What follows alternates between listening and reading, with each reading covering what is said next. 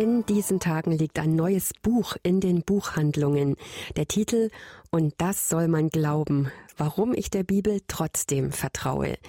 Der Autor, der Theologe und Journalist Andreas Malessa.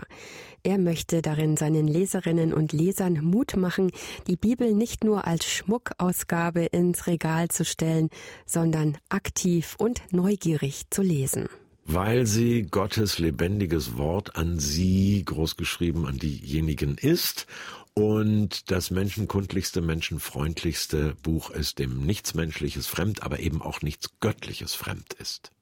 Aber auch wenn den Leserinnen und Lesern nicht alles verständlich ist, lädt Andreas Malessa dazu ein, sich mit der Bibel auf den Weg durchs eigene Leben zu begeben. Weil sie sich weit oberhalb meiner intellektuellen Vorbehalte und Logiken als überaus lebenshilfreich und persönlichkeitsfördernd erwiesen hat. Das ist wie mit einem IKEA-Regal, das steht und 20 Jahre hält, obwohl man die Betriebsanleitung nicht ganz verstanden hatte.